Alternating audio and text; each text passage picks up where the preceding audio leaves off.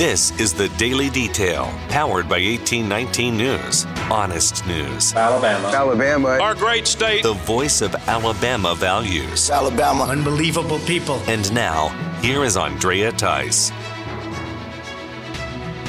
Alabama Congressman Jerry Carl is expressing concern over more regulations that are coming from within the Biden administration that will affect fishing and hunting wildlife. The rules that will be changed within the U.S. Fish and Wildlife Services is likely to limit equipment that's used on public properties, as well as ban the type of ammo and fishing tackle to be used. Carl says that this type of regulation is only a backdoor effort to prohibit hunting for Americans on millions of acres of public land. Carl also lumped this effort into the same attempts from the federal agencies to ban gas stoves and engines, and says the Biden administration is determined to chip away at our constitutional rights. Congressman Carl says he's opposed to the new rules and is encouraging Alabamians to let their elected officials know how wrong and anti-American it is. Well, the insults delivered from the Alabama House floor earlier this week by lawmaker Juandalyn Givan to colleague Kenneth Paschal has caused another round of disputes. House Speaker Pro Tem Chris Pringle was on FM Talk 106.5 out of Mobile and had this to say about Givan. You have to remember, she's been physically removed from the chamber in the past. And she's been physically removed from committees. That's the reason why she's no longer on Judiciary Committee, because they've had to physically pull her out of the meetings. For what behavior was that? I don't know if her medicine's not right that day or what, but I mean, it did. I sat next to her for 8 years, and some days her medication's not quite working, and you can tell. And I don't know what was going on that day, but she would stand there at the microphone.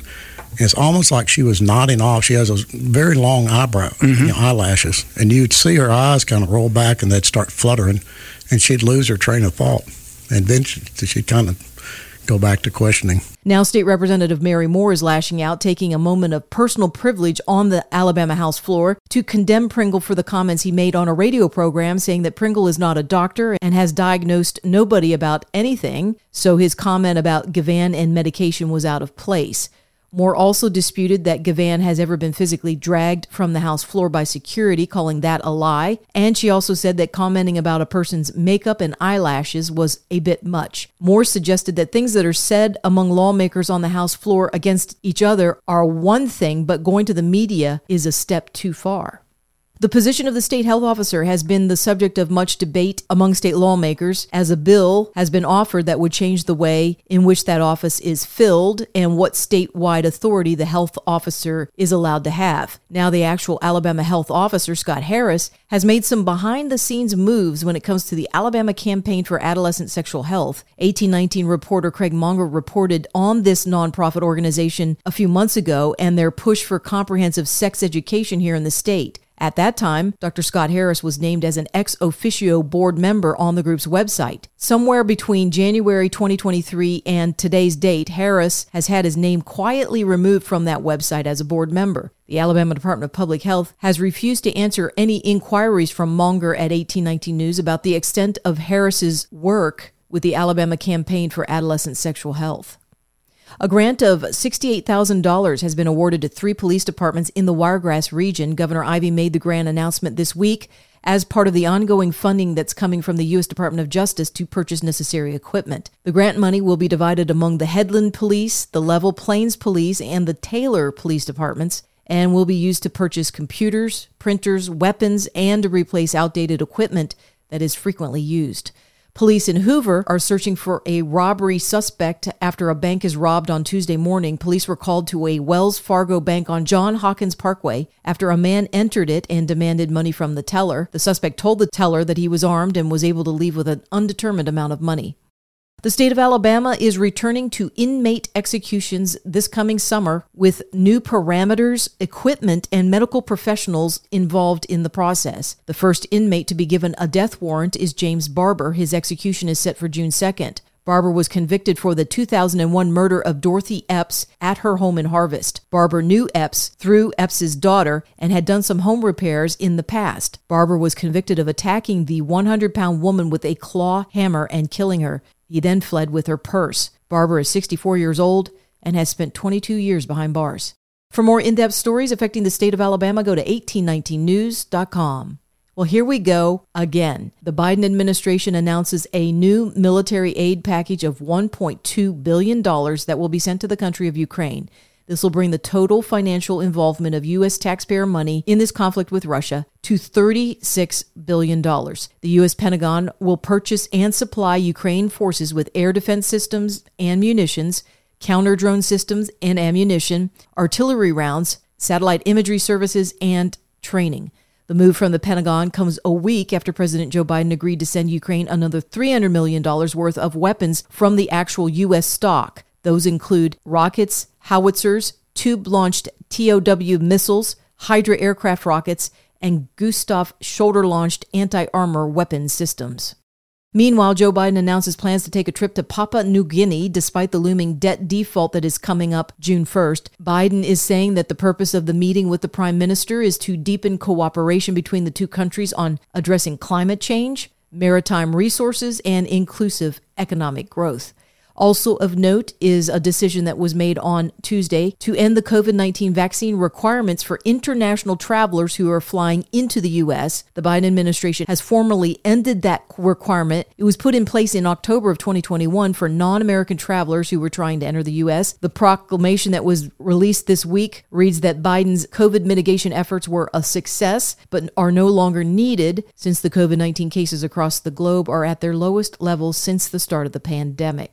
Well, the end of Title 42 is a day away. That involves COVID policy being applied to those trying to cross over at the U.S.-Mexico border. Texas Governor Greg Abbott is engaging in at least two different maneuvers to handle the crisis that's already existing at the border and is only expected to get worse. Abbott has first deployed to the border a newly created Texas Tactical Border Force with 545 members of the Texas National Guard going to assist other National Guardsmen who are already in place at the border in order to thwart the drug and weapons smuggling that's taking place and to protect the citizens of Texas.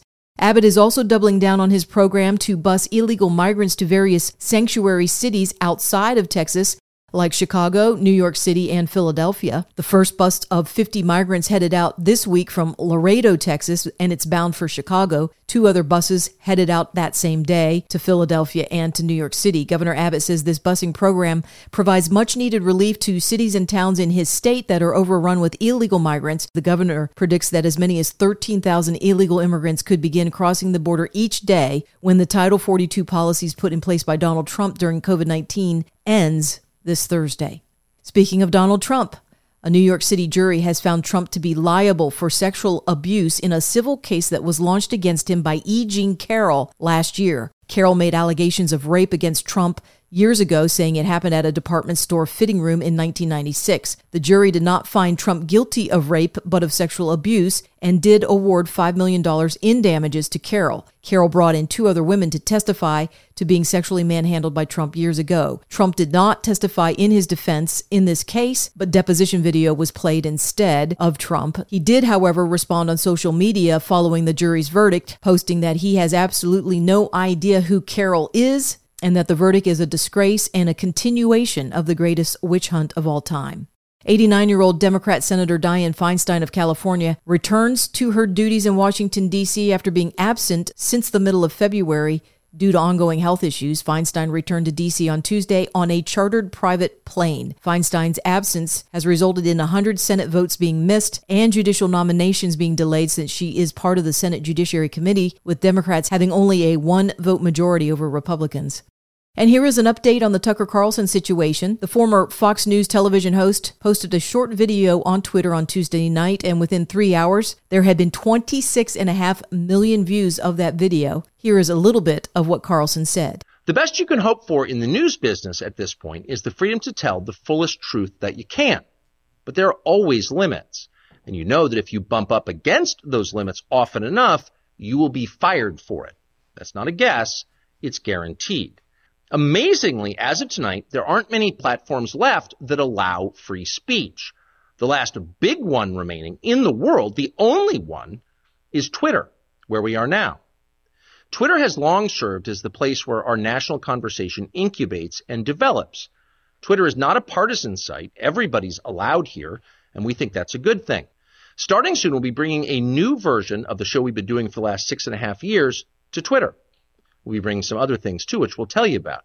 But for now, we're just grateful to be here. Free speech is the main right that you have. Without it, you have no others. See you soon. You're listening to The Daily Detail from 1819 News. If you are enjoying The Daily Detail and want to make sure that these reports come up easily on your smartphone, then be sure to hit the subscribe or follow button on whatever podcasting app you are using. It's usually on the main page of The Daily Detail. That could be on Spotify, Apple Podcasts, Podbeam, or some other app. And also be sure to visit 1819 News for more reliable, up-to-date information on what's going on around here in Alabama. You can also join 1819 News by becoming a member, which will get you exclusive content as well as 1819 merchandise. You can visit 1819news.com/membership to learn more. I'm Andrea Tice. I'll be back again tomorrow. I look forward to updating you then. Alabama. Alabama. Our great state. Alabama. Of Alabama. This has been The Daily Detail. For more up-to-date news, go to 1819news.com, where you'll find honest news and Alabama values.